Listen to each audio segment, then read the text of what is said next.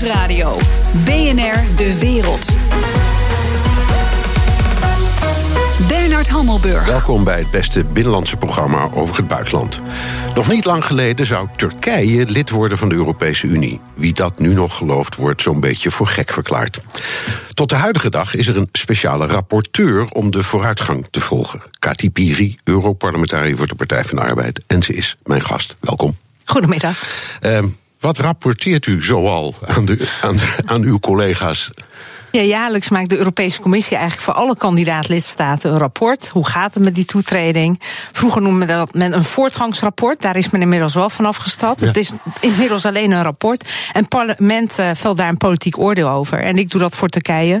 En u kunt zich voorstellen, maar daar gaan we het straks ook over hebben, dat die situatie uh, zeer nijpend is. Dus er valt weinig positiefs te rapporteren. Maar die, die rapportage wordt wel voortgezet. Dus de veronderstelling dat het land ooit lid zou kunnen worden, blijft bestaan. Ja, die uh, eigenlijk die hypocrisie wordt in stand gehouden door beide kanten. Erdogan was vorige week nog met de Europese leiders Tusk en Juncker in Bulgarije. En um, zijn, uh, zijn persbericht had als titel: Ons doel is nog steeds volledig lidmaatschap van de Europese Unie. Al is hij niet bereid om daar iets van te doen. En de EU verbreekt die uh, besprekingen ook niet. Dus tot die tijd zal ik blijven rapporteren. En wie het gelooft mag zijn vinger opsteken. Ja, zoiets. Ja. um, is de relatie met Turkije een soort schijnvoorstelling die we in stand houden omwille van die vluchtelingendeal? Um, en kunnen we Turkije onder de huidige omstandigheden nog wel een bondgenoot noemen? Um, nou, er spelen natuurlijk heel veel belangen als het gaat om Turkije uh, en de Europese Unie. De vluchtelingendeal is uh, zeker een hele belangrijke voor een aantal landen. Neem bijvoorbeeld Griekenland. Zonder die deal zou Griekenland op dit moment echt in elkaar storten. Uh, maar natuurlijk ook handelsbetrekkingen. Vijf miljoen um, EU-burgers met een Turkse achtergrond. het is natuurlijk ook niet zo als je die onderhandelingen zou verbreken dat je opeens geen relatie meer hebt met Turkije ik vind het inmiddels dus heel moeilijk worden om in stand te houden dat we net doen alsof die gesprekken doorgaan. Terwijl we zien wat de situatie is in Turkije. En in het parlement hebben we vorig jaar al gezegd: als die nieuwe grondwet, die formeel een einde maakt aan de scheiding der machten in Turkije, Erdogan wordt daarmee oppermachtig. Zodra die wordt ingevoerd, gaat wat mij betreft en het parlement betreft een steep uh, door die onderhandelingen. En dan kondigen we u tegelijkertijd aan als voormalig rapporteur. Ja, wie weet. Ja. ja. Uh, rare bondgenoot dus, uh, zowel voor de EU als voor de NAVO. Uh, Turkije heeft voor ruim 2 miljard euro aan Russische raketten besteld. dat zijn raketten waarmee je vijandelijke vliegtuigen uit de lucht kunt schieten. Wie is in Turkse ogen nou eigenlijk de vijand? De vijand uh, in Turkse ogen is zo'n beetje iedereen, de hele wereld, heeft het op Turkije gemunt. Er is een enorm, uh, enorme scepsis, uh, zeker sinds die vermeende koepoging richting het Westen. een aantal mensen zelfs U binnen zegt de... vermeende koepoging, terwijl toen het gebeurde toch de meeste landen zeiden... hij heeft het niet netjes afgewikkeld, maar het was wel degelijk een koepoging. Nee, nee, sorry, zo bedoelde ik het niet. Het was zeker een koepoging, maar die mislukt is. Ehm, en dat is trouwens maar goed ook, want op die manier willen we natuurlijk in geen enkel land dat, er nee. een, dat er een regering gewisseld wordt. maar de Turken zijn zeer erg beducht, hebben het idee dat de hele wereld erop uit is om Turkije kapot te maken. zien dus alles ook als een uh, één grote samenswering tegen de Turken. En daar heeft die koepoging in 2016 heeft dat anti-westerse sentiment natuurlijk ook zeer aangewakkerd. Ja. Ook binnen de AK-partij. Maar, maar, die aankoop van die raketten klinkt mij een beetje alsof Nederland niet de Joint Strike, de, de F-35 had besteld, maar mix. Ja. Zoiets, dat, dat is toch krankzinnig? Uh, is het ook. Het is uh, heel raar dat een NAVO-bondgenoot opeens van Rusland een uh, wapen, wapensysteem wil gaan kopen. Ehm, Poetin heeft zelfs nu gezegd dat die aankopen nog voor de presidentiële verkiezingen in Turkije uh, rond zal zijn en geleverd zal zijn. Het wekt ook heel veel sceptisch uh, bij andere NAVO-bondgenoten, met name in Amerika. En inmiddels heeft het Amerikaans congres ook al gezegd: als dit doorgaat, dan zullen er ook vanuit de Amerikanen sancties zijn ten opzichte van Turkije. Ja, nou, Amerika is het grootste NAVO-lid ja. en Turkije het op één na grootste NAVO-lid. Ja, wendt Turkije zich af van Europa en de NAVO en waarom eigenlijk? Uh, het wendt zich zeker af. Je ziet natuurlijk de spanningen uh, tussen, tussen de bondgenoten de laatste drie jaar met name toenemen. Niet tenminste vanwege de interne ontwikkelingen in Turkije zelf, die natuurlijk drastisch zijn ten opzichte van elke vorm van oppositie, elke vorm van kritiek die wordt neergeslagen. Turkije wil toch ook graag alle kaarten open houden. Uh, dus niet alleen die westelijke uh, alliantie met de Amerikanen, met Europa, waar ze natuurlijk economisch gezien nog steeds verreweg de meeste afhankelijkheid hebben.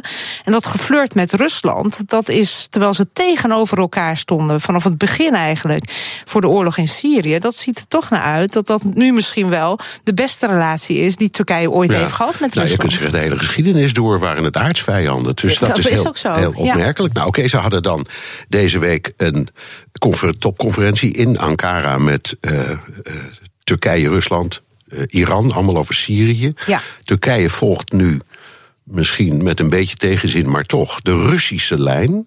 dat betekent ook dat ze erbij neerleggen dat Assad blijft. hoe verklaart u die opstelling van Turkije? Je kunt dus zeggen, ja, dat gaat om de Koerden, maar dat moet meer zijn.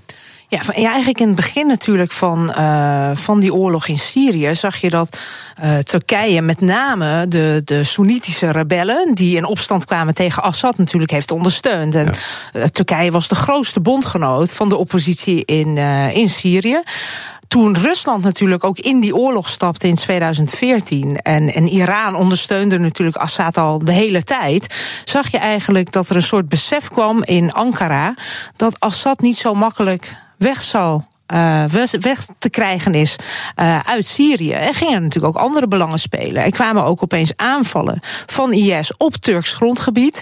IS was niet de hoogste prioriteit van de Turken. Maar op het moment dat natuurlijk aanvallen plaatsvinden in Ankara en Istanbul, gaan er natuurlijk ook, uh, gaat natuurlijk ook de publieke opinie daar een enorme rol in spelen. En je ziet... Ja, maar die waren ook in Frankrijk en in andere landen. dus dat was op zichzelf geen reden om af te haken, zal ik maar zeggen, van de westerse coalitie. Ja. Iedereen had hetzelfde doel. Sterker nog, iedereen heeft wat IS betreft nog steeds hetzelfde doel. Zeker, maar je zag dat natuurlijk de bereidheid er niet was bij de Turken om met die westerse coalitie uh, om. Uh, is ook niet gelukt. Hè. Er zijn ook gesprekken geweest met de rebellen die door de Turken worden gesponsord. Of zij die strijd on the ground tegen IS wilden aangaan. Dat is niet gelukt. En daarom nam natuurlijk uiteindelijk de westerse coalitie ging die samenwerking veel meer aan met die Syrische Koerden. Ja, um, wat natuurlijk uh, een belangrijke rol speelt altijd voor de Turken, uh, zijn de Koerden. Ja. Um, en zij zeggen, wij zien dat allemaal verkeerd. Er is niet zoiets als goede Koerden die aan onze kant zijn... en foute Koerden die terroristen zijn. Dat is allemaal één pot nat.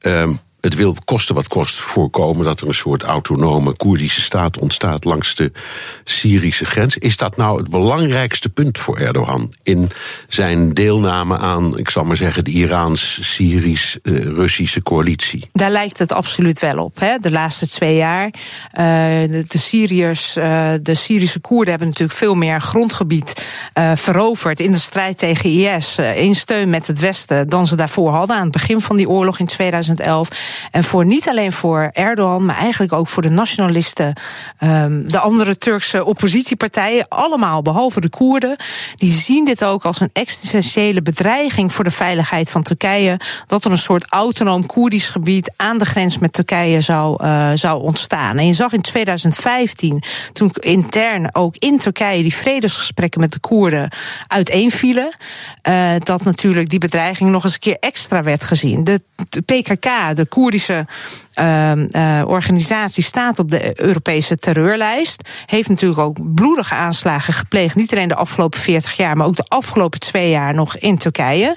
En er is natuurlijk wel een band tussen de PKK en de Syrische Koerden YPG. Dus uh, wij, wij, wij voeteren wat dat betreft Erdogan. Maar hij heeft, zegt u, wel een punt. Het is, er zit wel wat in dat het één pot nat is. Uh, er zit altijd een element van waarheid in. Maar de YPG staat niet op de terreurlijst. Uh, uh, nog van de EU, nog van de VN. Wij zien het ook niet als een terreurorganisatie. Maar je kunt ook niet beweren dat het volkomen gescheiden organisaties zijn. Nee. Nou heeft president Trump aangekondigd dat hij zijn troepen weg wil halen, uit Syrië. Daar is wat verwarring over. Want ja. eerst zei hij onmiddellijk. En toen is hij door zijn medewerkers gecorrigeerd. Zei ja, dat kan helemaal niet. Dat duurt even. Maar hij blijft zeggen: nee, ze gaan wel weg. Ja. Vandaag weer. Is dat nou goed nieuws voor de Turken?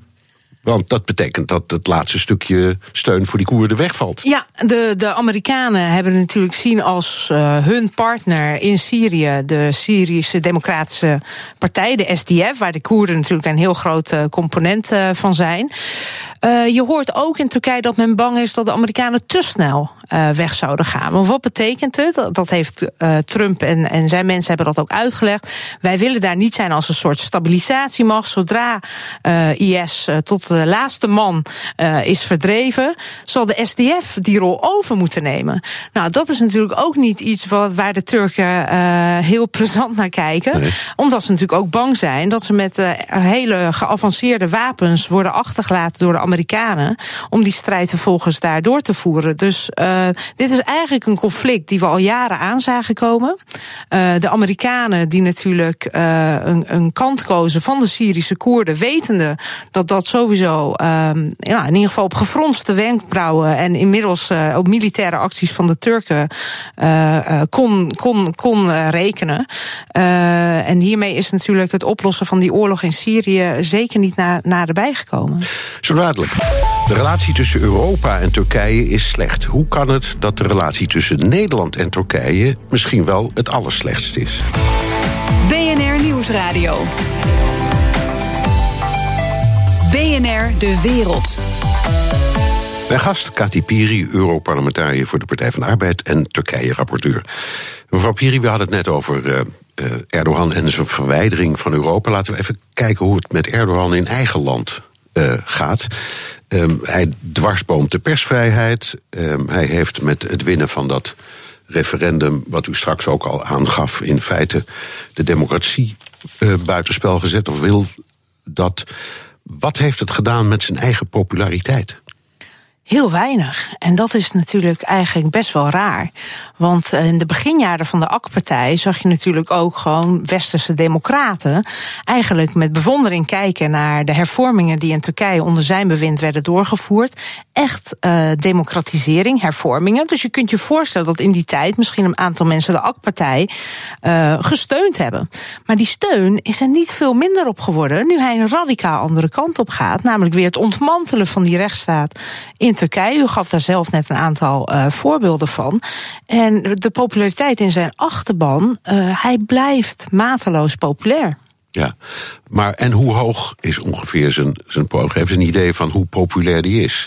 Want dan krijg je ook een idee hoe de verhouding is tussen zijn, zijn, zijn supporters en zijn tegenstanders. Hij heeft min of meer de nationalistische partij in Turkije nu uh, opgegeten, om het zo maar te zeggen. Dus er zitten uh, zijn. Uh, dat is eigenlijk nu een soort alliantie tussen de ultranationalisten en de AK-partij. Die moeten rekenen zo rond de 45 à 50 procent van de steun. Dus dat is misschien minder dan veel mensen uh, uh, denken. Uh, maar nou, het, het, is geen Poetin en geen Kim Jong-un, zullen we maar zeggen. Nee, en de nee. Turkse bevolking is wat dat betreft ook zeer veel meer verdeeld dan bijvoorbeeld de Russische bevolking dat is. Ja, nou zijn er in 2019 presidentsverkiezingen. Kun je zeggen dat alles wat hij doet in het licht staat van die verkiezingen? ja ook het buitenlands beleid, want waar we het net over hadden, de acties van de Turkse militairen natuurlijk in Syrië, dat zorgt ervoor dat eigenlijk de, de oppositiepartijen, de seculieren en de nationalisten, uh, er geen kritiek op durven te uiten. En je ziet toch bij zo'n militaire operatie in Syrië dat de hele oppositie op de Koerden na achter hem gaan staan. Dus dat, dat maakt eigenlijk de oppositie ook monddood. Hij speelt heel erg met die nationalistische kaart, anti-westerse kaart, anti-Koerdische kaart. En dat ligt bij veel meer dan 44 tot 50 procent van de Turkse ja. bevolking is dat populair. Dus het, het, oproepen of creëren van een gezamenlijke vijand leidt tot, het, uh, ja, tot uh, solidariteit in een volk. Hè? Altijd ja, eigenlijk. Het, dat zie je bij de Amerikanen, zag je dat natuurlijk in het verleden heel erg. En ja. dat is nu ook iets wat Erdogan lijkt te gebruiken. Wat staat er voor hem op het spel? Want, nou ja, hij heeft een goede kans om te winnen, maar hij kan ook verliezen. Hij kan zeker Dreigen ook verliezen. daar Poetin-achtige tafereelen in Nee, je ziet al natuurlijk dat hij uh, er alles aan doet om ervoor te zorgen dat hij niet kan verliezen. Het benoemen van uh, mensen, uh, zowel allerlei hoven, gerechtshoven. hij heeft natuurlijk intern ook flink thuis gehouden binnen de AK-partij. Een aantal burgemeesters, waar, waar ehm, in Ankara en Istanbul, vanuit zijn eigen partij, heeft hij opzij geschoven. Heeft daar nieuwe mensen voor in de plek gezet. Voor e- Erdogan, hij kan en mag niet verliezen. Uh, er is geen exit-strategie voor Erdogan, omdat hij weet er zijn zoveel corruptiezaken tegen hem, et cetera. Voor zijn hele familie. Er staat gewoon letterlijk hun leven op het spel als zij het verliezen. Dus en is hij nu uh, immuun voor rechtsvervolging als president? Als president wel. Zolang, en dat zou die... zolang hij dat is, is hij wat dat betreft veilig. Ja, en dat uh, maakt hem natuurlijk een zeer ja, een zeer onvoorspelbare man. Ja, en, hoe kijken dan die, die, hoe kijkt die andere helft van het volk hier nou allemaal naar? U zegt ja, in kwesties van oorlog en vrede en gezamenlijke vijand, daar kruipen ze wel bij elkaar. Maar er zijn meer kwesties. Zeker. En op alle andere kwesties zie je natuurlijk eigenlijk die polarisatie in Turkije is enorm. Waar er de helft van de bevolking die man aanbidt, is de andere helft ziet hem als de absolute Satan. Dus uh, er is een gigantische polarisatie in Turkije, wat natuurlijk ook altijd weer zijn uh, uitwerking heeft uh, hier in Nederland of in Duitsland onder de Turkse, uh, onder de mensen met Turkse roots. de hoop is een beetje, omdat die presidentsverkiezingen zullen gaan in twee rondes, dat hij in de eerste ronde zal hij niet over die 50% gaan. En dat misschien in de tweede ronde een oppositiekandidaat gevonden kan worden, waar die andere 50% zich achter kan scharen. Het is een beetje wishful thinking op dit moment. Maar het behoort, je kunt het ook niet zeggen dat dat absoluut uh, niet ter sprake kan nee, komen. En wat zou er dan gebeuren? Want niemand zit er voor eeuwig. Nee. Trump is niet voor eeuwig. Ook nee. Poetin, die, die, zit er ook niet voor eeuwig. Gelukkig maar, hè? Ja. ja. Dus al die, op een moment zijn ze weg. En ja. dan? In, en dan? Dit, in het geval van Erdogan, hè, of in het geval van Turkije. Ja.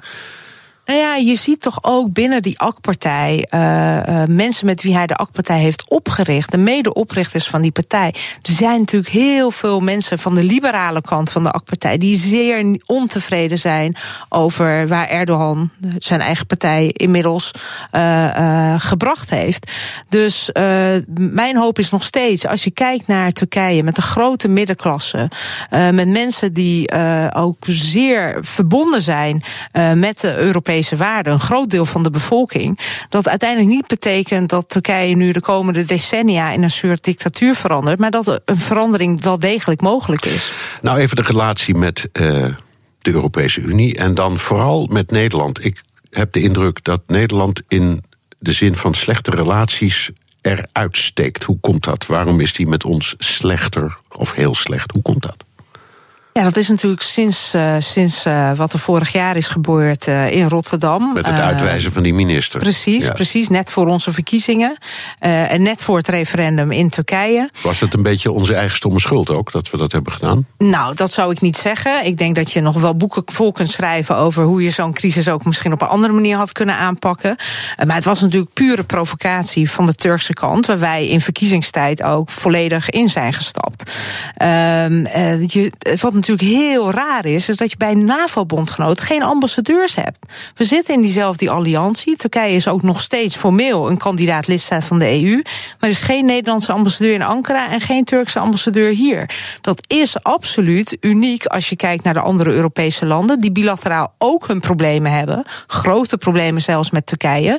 Maar het geen effect heeft gehad op die diplomatieke betrekkingen. Dus het is bij ons een tandje erger, zou je kunnen zeggen. Kunnen we daar nou weer uitkomen en zo ja, hoe het leek een paar maanden ja. geleden dat er iets van ontspanning kwam. Ja, daar leek het zeker op. Uh, ik denk dat Erdogan uh, toch ook, omdat hij altijd alle kaarten uh, en alle mogelijkheden open wil houden, zag je in december, vanaf december een soort vriendelijkere woorden. Hè. Ik, ik weet nog wel dat de Turkse ambassadeur ooit tegen mij zei: Jullie hebben soms wel het geheugen van een olifant. Hè. Jullie, jullie blijven maar iets. terugkomen ja. over die opmerkingen over de nazi's, et cetera. Ik zei: Ja, dat is, dat is ook wel hard binnengekomen in Europa. Ze proberen bilateraal niveau met een aantal Europese landen uh, de problemen minder groot te maken, de, de verhoudingen wat te verbeteren. Die poging was er ook naar Nederland toe. Uh, kort leek het erop dat de Turken absoluut bereid waren om uh, daaruit te komen. En wat er nou uiteindelijk is gebeurd, dat weten we niet. Ik weet dat een trouwjournalist heeft een reconstructie gemaakt dat ambtenaren het wel eens zijn geworden, Turkse en Nederlandse ambtenaren, over gezamenlijke tekst. Maar dat, dat, die nog niet geaccepteerd werd uh, door Erdogan. In ieder geval liggen die gesprekken weer stil. En ik vind dat ontzettend jammer. Ja. Um, Nederland heeft een grote Turkse minderheid. U zei het straks al eh, wat eerder in het gesprek. Hè, je praat niet alleen maar over Turkije zelf, maar de Turken die overal door de ja. Europese Unie leven. Wij hebben ze ook. En je merkt dat daar grote sympathie bestaat onder die groep voor Erdogan. Ongetwijfeld niet allemaal. Maar door die ja, ik zal maar zeggen, scherpe tegenstellingen. creëren we daarmee niet een soort vijfde kolonne met open ogen? Met onze eigen Turken.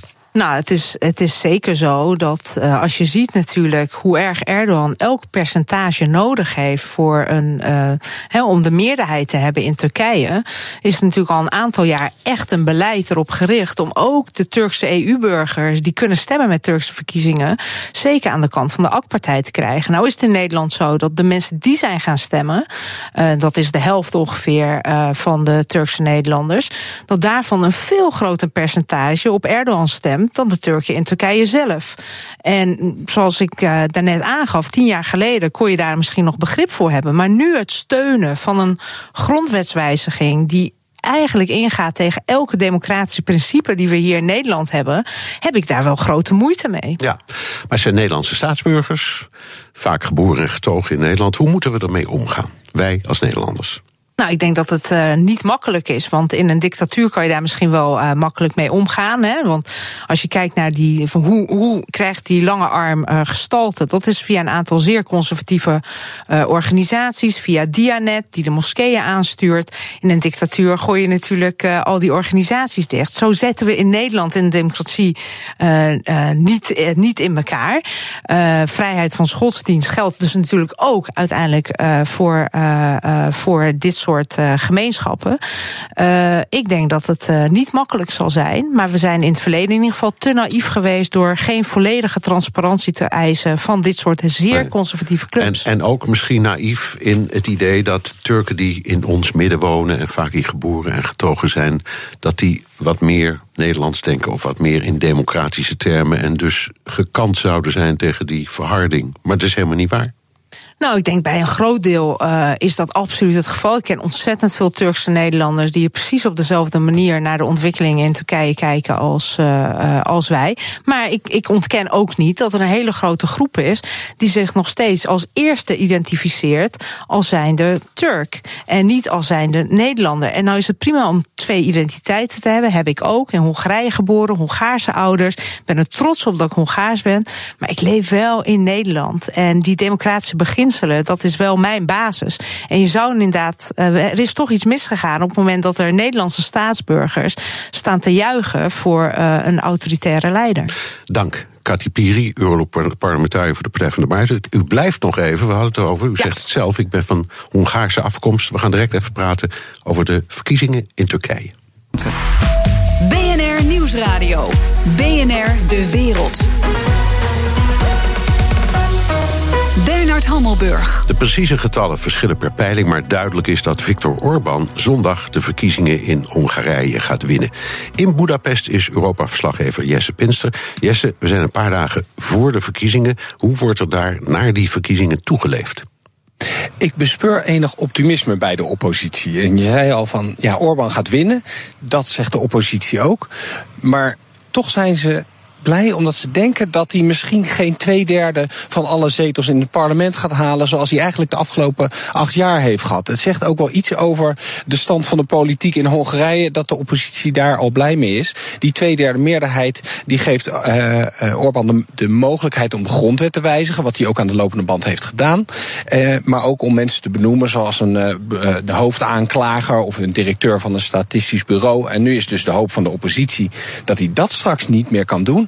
En dat hij dan toch met de oppositie moet gaan praten om tot een compromis te komen. En hoe denkt de oppositie die wat beter dan verwachte positie te bereiken?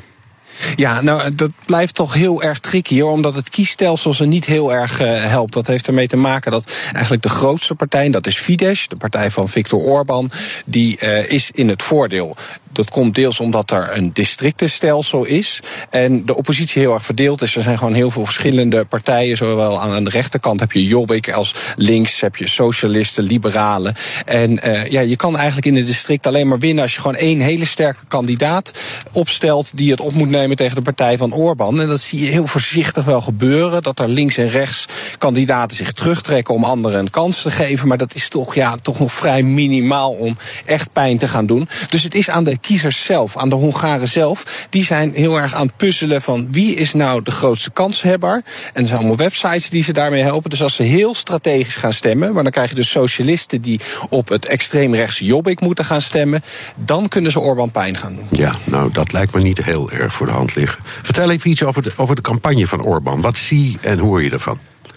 Nou, het is echt een, een campagne die, die puur inspeelt op de angst uh, voor vreemdelingen. Je ziet heel veel posters hier en eigenlijk niet zo heel vaak het gezicht van Viktor Orban, maar vooral heel vaak het gezicht van George Soros. Dat is een Amerikaanse miljardair met Hongaarse uh, roots, heeft hij. Die. die staat dan op een poster en die lijkt vier tegenstanders, oppositieleden te omarmen. En de boodschap van de partij van Orban is dat deze miljardair een soort samenzwering heeft met alle andere politici politieke partijen, behalve de partij van Orbán, om ja, eigenlijk Hongarije te overspoelen met migranten. Het is eigenlijk nergens op gebaseerd. Het is gewoon, ja, we zouden het fake news kunnen noemen, maar het is waar de campagne van Orbán echt volledig om draait. Ja, bij ons uh, nog steeds Kati Piri, Europarlementariër voor de Partij van de Arbeid.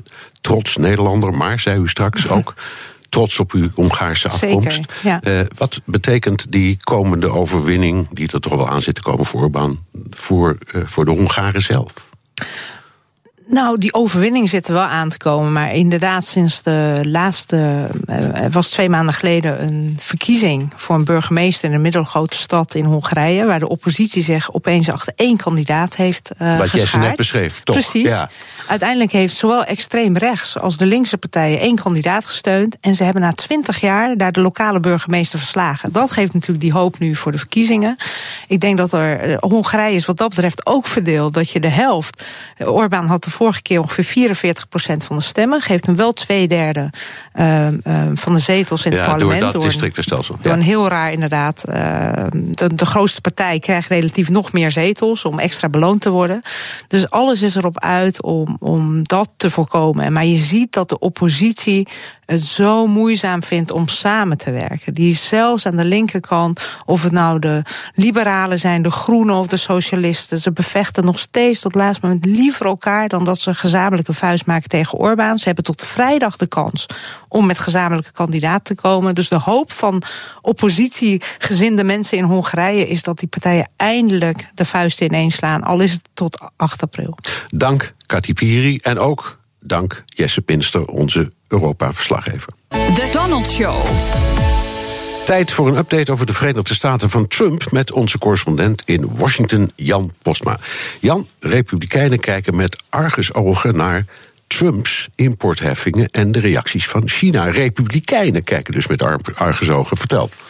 Ja, zeker. Want die uh, traditionele republikeinen, uh, die, die zijn er sowieso niet zo blij mee natuurlijk. Uh, dat zijn vrijhandel mensen. En ja, China kondigde deze week voor 50 miljard aan nieuwe heffingen aan... als repercussies voor wat Trump heeft aangekondigd. En dat gaat om auto's, vliegtuigonderdelen, maar ook sojabonen. En ja, Bernard, we hebben het hier natuurlijk niet vaak over Amerikaanse sojaboeren... maar die zijn wel belangrijk voor Trump. En waarom, daar kom ik zo op. Maar die boeren die zijn nu echt ongerust natuurlijk. Want die, die zagen deze bui eigenlijk lang hangen. Toen Trump ook begon over die importheffing, die dachten meteen al, nou, dan komt China terug en dan zijn wij de pineut. Dus zij laten zich horen. Deze sojaboer bijvoorbeeld. Today we farm about 5,000 acres and raise primarily corn and soybeans. I'm supportive of the Trump administration, but I have a lot of concerns about the current actions that have been taken on trade and tariffs. The fact that China is our number one soybean customer makes us very vulnerable. Our farm and many others like ours will be one of the first casualties of a trade war. President Trump, support free trade and keep the ag economy strong. Ja, een persoonlijke oproep eh, die hier op eh, de televisie en op eh, websites te zien is. In de hoop dat de president dat zelf ook zal zien, natuurlijk. maar waarom is dit nou belangrijk? als je kijkt naar de kaart, waar zitten de meeste sojaboeren? Die zitten allemaal in de Midwest, Ohio, Iowa, Missouri, dat soort staten. En dat is natuurlijk Trump country. Hè. In 2016 won Trump acht van de tien staten die de meeste soja produceren. Uh, en uh, ja, Republikeinen zijn bang dat uh, als dit inderdaad een handelsoorlog wordt, en daar lijkt het nu toch wel op, dat ze dat dus gaan merken in de midterms van november. Want in veel van die staten zijn ook spannende races voor de Senaat. Ja, en de Republikeinen zijn ook bang dat een ander succes van Trump hieronder kan leiden? Ja, uh, die belastinghervormingen, dat, dat moest het belangrijkste, of ja, nog steeds eigenlijk het belangrijkste punt van, de, van die midterms worden voor de Republikeinen. Hè. Wij doen tenminste wat voor de economie. En de Democraten die hadden eigenlijk nog steeds niet echt een goede tegenboodschap. Maar uh, als dit nu inderdaad uh, misgaat, dan ja, krijgen ze eigenlijk een onderwerp zo in de schoot geworpen. Want dan kunnen ze gewoon Trump gaan aanvallen op het risico dat hij heeft genomen. En daar wordt zijn partij natuurlijk wel erg onrustig van. Nee, maar Trump is een handig schaker, zal ik maar zeggen. En niet echt echt zo gebonden aan die Republikeinen. Dus hij lonkt ook naar de Democraten, toch? Ja, zeker. Dat, dat is ook wel interessant om te zien hoor. Uh, uh, want verschillende democraten die vinden dit ook wel een goed idee. Uh, Elizabeth Warren bijvoorbeeld, die is heel positief over heffingen. toch wel opvallend. Dit is misschien wel Trumps bekendste tegenstander in de Senaat. Maar die zit gewoon op één lijn met de president op dit punt. En ook wel interessant in Ohio. Daar zit een senator Sherrod Brown, dat is een democraat, die wil herkozen worden. En hij kiest eigenlijk helemaal de kant van Trump op dit punt. Dus hij zegt campagne aan het voeren op het punt van tegen NAFTA, tegen handelsverdragen en voor een agressiever beleid zoals Trump dat nu voert. Uh, dus daar vindt hij wat medestanders. Dus dat, dat is fijn voor Trump. En dat, dat zou ook in het geval, als dit niet goed af zou lopen, dan uh, ja, kan dat een beetje ook eh, de pijn wat verzachten. Gedeelde smart, halve smart. Maar het, laat, het is ook wel ingewikkeld voor, zijn tegenstreven, voor die tegenstreven, voor die republikein die tegen die man op moet treden. En, en wat je zegt, dat laat ook zien dat Trump op heel veel punten helemaal niet zo republikeins is. Dat hij veel dichter bij die democraten staat. Ja, nou zegt iedereen, Trump begint een handelsoorlog. Trump zegt, dat is helemaal niet waar. Het is de schuld van mijn voorgangers. Ja, dat, dat was wel een opvallend uh, tweetje van deze week. Hij zegt uh, sowieso, we zijn niet in een trade war verwikkeld.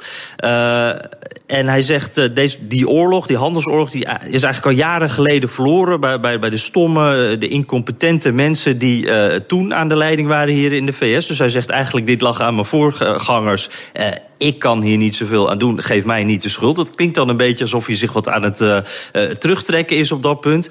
Uh, ja, eh, dat zou misschien een beetje een reactie kunnen zijn op de beurzen die nogal negatief reageren. Op de korte termijn zijn niet heel veel mensen heel positief hierover.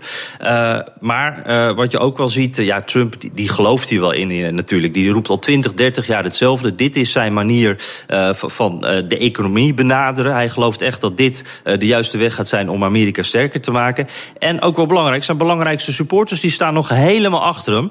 Fox News deze week, daar juichen ze voor Trumps. En nou, Bernard, je zal horen, dat doen ze heel subtiel.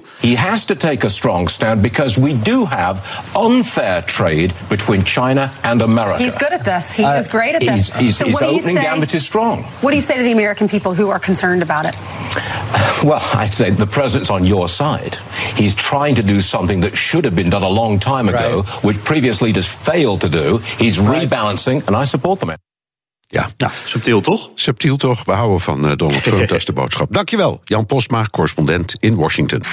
Zo dadelijk, alleen al bij het horen van het woord hervorming... gaat het Franse spoor en Air France in staking. Wordt president Macron de eerste die daar een einde aan gaat maken? BNR Nieuwsradio. BNR De Wereld. Het is een hete lente voor de Franse president Macron. De vakbonden proberen met een ware stakingsgolf hervormingen bij de Franse spoorwegen tegen te houden. De komende drie maanden legt het spoorwegpersoneel iedere paar weken het werk neer. En natuurlijk vliegt Air France de spoorcollega's te hulp. Kan Macron de macht van de vakbonden breken? Ik praat erover met Stefan de Vries, RTL-correspondent in Parijs en schrijver van de wekelijkse nieuwsbrief nieuws.devries.fr. Welkom, Stefan. Dag Bernhard. Simpele vraag. Ik heb me al eerder gesteld. Je wordt altijd boos als ik hem zo formuleer, maar ik doe het lekker toch. Hoe komt het toch? hoe komt het nou toch dat wanneer een Franse president tegen zijn volk zegt: zullen wij eens aan het werk gaan? Binnen 10 seconden het spoor en uh, Air France en alles plat gaat. Ja, dat komt door de Franse heetgebakendheid, denk ik. Het, het, concept van overleg in Frankrijk is eerst ga je met elkaar op de vuist en dan ga je met elkaar om de tafel. En dat is natuurlijk een heel ander model dan in Nederland of bijvoorbeeld in Duitsland, waarbij je eerst met elkaar om de tafel gaat. En misschien als je dan echt niet uitkomt in een hele verre toekomst met elkaar op de vuist. Maar in Frankrijk is het dus meteen knokken, in feite. Ja, maar het gaat steeds over dezelfde dingen. Hè? Uh, langer werken, uh, minder uh, luxe voorzieningen, wat later pensioen. Dingen die in de meeste West-Europese landen gewoon zijn geworden, de hele westerse wereld. Ja. Dit is elke ja. keer weer de inzet. Ja, eigenlijk wel. Bij Air France, de staking bij Air France, uh, hebben eigenlijk niet zoveel te maken met Macron. Uh, de, de mensen die bij Air France werken, die willen uh, loonsverhoging, omdat ze dat al een paar jaar niet gehad hebben. En met Air France KLM gaat het nu relatief goed. Maar ze maken natuurlijk gebruik van het feit dat er verschillende stakingen zijn. En de vakbonden hopen dat als ze de verschillende conflicten op één hoop gooien, um, ja, de druk op de regering dan groter wordt. Het grootste probleem deze week in ieder geval is met de Franse spoorwegen, de SNCF. Um, daar hebben de werknemers een uh, ja, toch wel bevoorrechte positie als je het vergelijkt met uh, andere werknemers in andere bedrijfstakken. Ja, kun, je, kun je voordat je het uitlegt zeggen dat die Franse spoorwegen een soort metafoor is voor de vraag die ik net stelde? He, over enorme verwennerij en arbeidsvoorwaarden. Ja, waarvan je denkt dat het, kan is, niet waar wezen.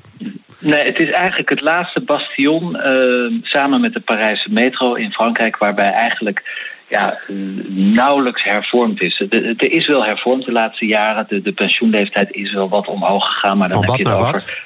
van 50 naar 52 jaar voor het rijdend ik, ik bedoel personeel. maar. Ja. ja, precies. Het, zijn kleine druppels op een gloeiende plaat. Dus het is niet zo dat er helemaal niets verandert. Maar toch, het is echt het laatste bastion van het oude, ouderwetse Frankrijk. Met nog heel veel eh, macht van de vakbonden. Want de vakbonden in Frankrijk hebben eigenlijk niet zoveel macht meer. Eh, de Franse vakbonden hebben heel weinig leden. Ik geloof dat 8% van de arbeiders is lid van een vakbond. Dus dat is ja, heel weinig.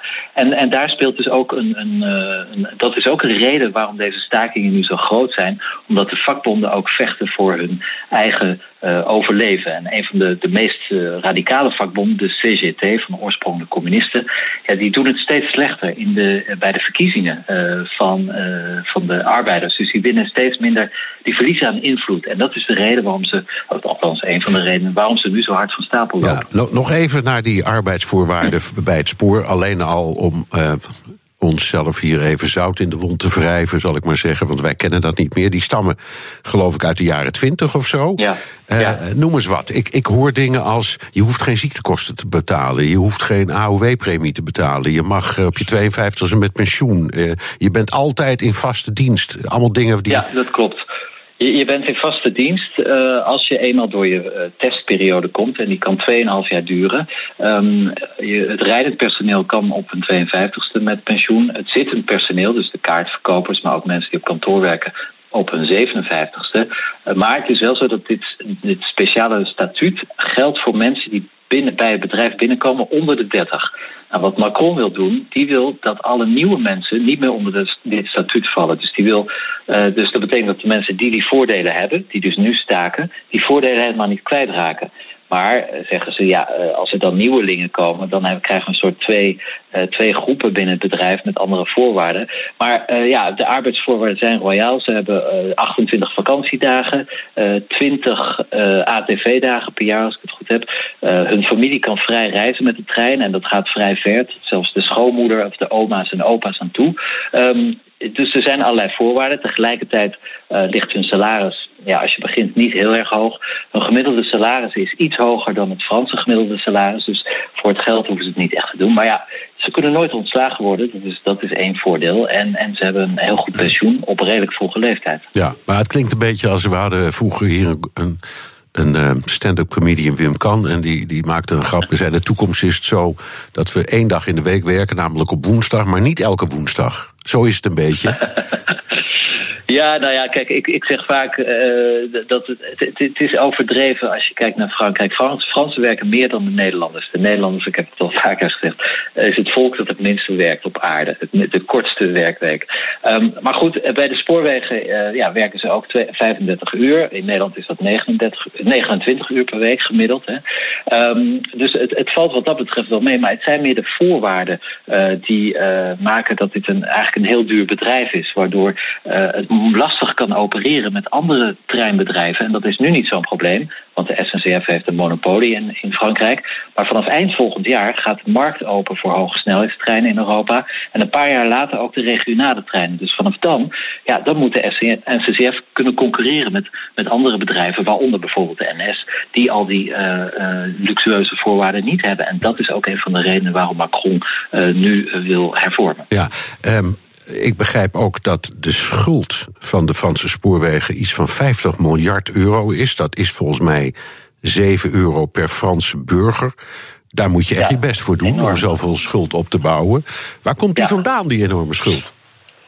Nou, um, met name door de enorme investeringen in het uh, hoge snelheidsnet, dat natuurlijk voortreffelijk is in Frankrijk. Maar als je kijkt naar de regionale lijnen, ja, die worden met houtjes en touwtjes aan elkaar vastgehouden. Stationnetjes, daar vallen de daken soms letterlijk van het gebouw af. Dus daar is nauwelijks in geïnvesteerd. En het punt met die TGV's is dat heel veel um, regionale bestuurders wilden heel graag een station in hun stad. En daar worden ze dan op gekozen. Maar vaak heeft dat helemaal geen zin, want dat betekent dat de TGV, dus de hoge snelheids trein uh, die, die kan 320 km per uur. Maar die stopt dan om de, om, de, om de 50 of 100 kilometer. Dus dat is een probleem. Um, en daar is al het geld naartoe gegaan. Nou, die, die schuldlast, dat, dat drukt enorm zwaar op het resultaat van, uh, van de spoorwegen. En de vakbonden willen nu dat de overheid die schuld overneemt, omdat zeggen zij. Het zijn de politici die de foute keuzes hebben gemaakt en niet uh, het spoorwegbedrijf. En daar zit wel wat in. Maar ja, feit is, die, die infrastructuur die ligt er, die hogesnelheidstreinen, en die moeten natuurlijk gebruikt worden. En, en het is een beetje een waterhoofd eigenlijk. Er is heel veel uh, naartoe gegaan uh, voor die enorm prestigieuze hogesnelheidslijnen. Maar daardoor is de, de rest van Frankrijk, dus de Fransen die in kleinere steden wonen, eigenlijk, ja, die hebben ze volledig genegeerd. En dat nee, is ook en, iets wat. En dat zien wij hier natuurlijk niet, want wat wij zien is die prachtige Thalys. En dan denken we dat is echt super. Maar wat jij Ja, beschrijft in de provincie, dat, dat zien wij niet als uh, buitenlanders. Nee, zeker en daar niet. zit het probleem. Ja, je kan in, in drie uur zit je van Parijs in Marseille. Dat is 900 kilometer. Ehm, en, en dat is super deluxe. eh, heel aangenaam, van centrum tot centrum. Maar ja, dat hele land wat ertussen ligt... Ja, die moeten soms eh, uren met een bus naar een klein stationnetje. Twee keer overstappen. Nou moeten ze van die schuld af en ze moeten gaan Ja. concurreren, leg je net uit. Is het dan niet een beetje hypocriet van het spoorwegpersoneel om tegen concurrentie te zijn? Want dat, daar komt het in feite op neer. Ja, dat is zeker hypocriet. Het is eigenlijk heel kortzichtig. Vooral als je weet dat de SNCF, dat zijn dus de Franse spoorweg, maar ook de RATP, dat is het Parijse metrobedrijf, bij de drie grootste openbaar vervoerders horen ter wereld. En dan niet in Frankrijk, maar juist in andere landen waar ze heel erg profiteren van het opengooien van de markt. Kijk naar Nederland, de SNCF. Eh, iedereen kent natuurlijk de connectionbussen. Nou, dit is volledig 100% eigendom van de Franse staat. Dus iedereen die een connectionbus pakt, die financiert eigenlijk dit conflict in Frankrijk. Ehm, de, de treinen in Oost-Nederland, dat is ook eh, dat is Keolis, 100% van de Franse staat. De beroemde rode dubbeldekkers, de bussen in Londen, die worden ge- geëxporteerd door de, Franse, door de Parijse metro. Dus ze zijn overal ter wereld aanwezig. Maar in eigen land, ja, daar zijn ze toch wel wat bang voor concurrentie. Ja, nou, ehm, in 1995 heeft de toenmalige ehm, premier Juppé, Juppé was het of Juppé, Juppé. Alain, Alain. Juppé. Die heeft ook wel eens een poging gedaan eh, om dit hele eh, drama op te lossen. ja. Waren zijn plannen om de degens met de vakbonden en het personeel te kruisen vergelijkbaar met wat we nu zien? Ja, zeker. Dat is dus al eh, ja, meer dan twintig jaar geleden. Ehm, hij wilde de pensioenen hervormen, het pensioenstelsel van alle publieke diensten. En daar hoorden ook dus de spoorwegen bij. Nou, Wacht even, even, enorme- even, even voor Ja. duidelijkheid. Is het, was het zo of is het zo dat je geen AOW-premie betaalt, maar wel AOW ontvangt? Komt het daar ongeveer op neer in dat pensioen? Ehm, Nou, je, betaalt wel premie, maar de werkgever betaalt een, veel groter deel van de premie. En er bestaat in Frankrijk ook nauwelijks, zoals dat in Nederland uh, het geval is, um, uh, pensioenfondsen. Dus het, het, pensioen komt voor een groot deel voor rekening van, van de staat in feite. Ook het aanvullend pensioen. En dat geldt natuurlijk zeker voor mensen in publieke diensten. Dus je betaalt minder pensioen. Je krijgt ook wel minder pensioen als je het vergelijkt met Nederland, maar toch, uh, het drukt niet heel erg op je salaris. Je, je bruto salaris is, ligt redelijk in de buurt van uiteindelijk je netto salaris. Dus ja, daar, daar zit ook een groot probleem. Ja. Uh, in, in, in 95 wilde men dat ook al hervormen. Uh, toen, toen gooide de metro en de, en de trein nog, alles ging plat. Uh, meer dan drie weken lang lag het hele land plat. Dat is nu natuurlijk niet zo. Um, en uiteindelijk is de regering Juppé, uh, onder leiding van president uh, Chirac toen, um, overstag gegaan. En die, ja, die, die hervorming, zeggen heel veel mensen, die Juppé toen wilde, hadden ze eigenlijk gewoon door moeten voeren, want er waren nu geen problemen geweest. Nee. Um, je zegt de vakbonden zijn nu minder groot, minder machtig misschien. Um, heeft, heeft Macron dus een betere kans met dit plan dan Juppé destijds? Ja, ja, de tijd is heel erg veranderd. Twintig uh, jaar geleden, het is nog steeds wel zo dat de Fransen uh, per definitie sympathie hebben voor de ambtenaar en voor stakers. Dat, zit in het Franse DNA. Uh, maar dat is heel erg aan het veranderen. Heel veel Fransen beseffen heel goed dat er hervormd moet worden. En uh, ja, op, op die publieke opinie, daar wil Macron uh, nu op spelen. Um, we zagen deze week al met de, met de chaos op de stations. Er is weinig begrip voor, voor de stakingen. dus ja, het wordt een, een spelletje van wie, wie het langste volhoudt. Als de publieke opinie um, omslaat, dat kan zowel ten gunste zijn van de spoorwegen als ten gunste van Macron. Ja, dan is het, kan het heel snel afgelopen zijn. Maar tot nu toe is het een padstelling. De regering houdt haar rug recht. De vakbonden ook. En aanstaande zondag en maandag ligt het spoor weer plat. En wat staat er voor Macron op het spel? Ja, nou, zijn geloofwaardigheid. Hij is natuurlijk gekozen op een hervormingsagenda. En als het hem dan nu al niet lukt om de spoorwegen te hervormen, een van de meest belangrijke hervormingen in zijn ogen, ja, dan, dan heeft hij de komende vier jaar, hij zal nog vier jaar president zijn, het een stuk lastiger om, om nog meer hervormingen door te voeren. En ja, dus staat eigenlijk zijn hele verkiezingsprogramma op het spel. Uh, en daarmee zijn geloofwaardigheid. Ja, de grote hervormer kan. Het is erop of eronder een beetje. Ja, absoluut. Uh, het, is, ik, ik heb de indruk dat um, het niet uh, heel erg lang vol te houden is door de spoorwegvakbonden. Omdat ten eerste is hun, hebben ze niet zo heel veel geld. Je moet weten dat als mensen staken, krijgen ze geen salaris, maar worden ze betaald uit de vakbondskas. En omdat de vakbonden relatief weinig leden hebben, hebben ze ook niet zoveel geld. Um, en ook de publieke opinie. Ja, ik, ik merk toch wel om mij heen heel veel mensen die op zich wel begrip hebben voor de eisen van de stakers. Maar tegelijkertijd zeggen van ja, kom op, het is 2018, ja. uh, we, we, moeten hebben, veranderen. We hebben gewoon recht op openbaar vervoer, zo simpel is het. Ook dat, ja. ook dat. Ja. Dank. Stefan de Vries, RTL-correspondent in Parijs en schrijver van de wekelijkse nieuwsbrief over Frankrijk, nieuws.devries.fr. En tot zover BNR De Wereld. U kunt de uitzending terugluisteren via de podcast of op de BNR-app. Mijn naam is Bernard Hammelburg. Dank voor het luisteren. Tot volgende week.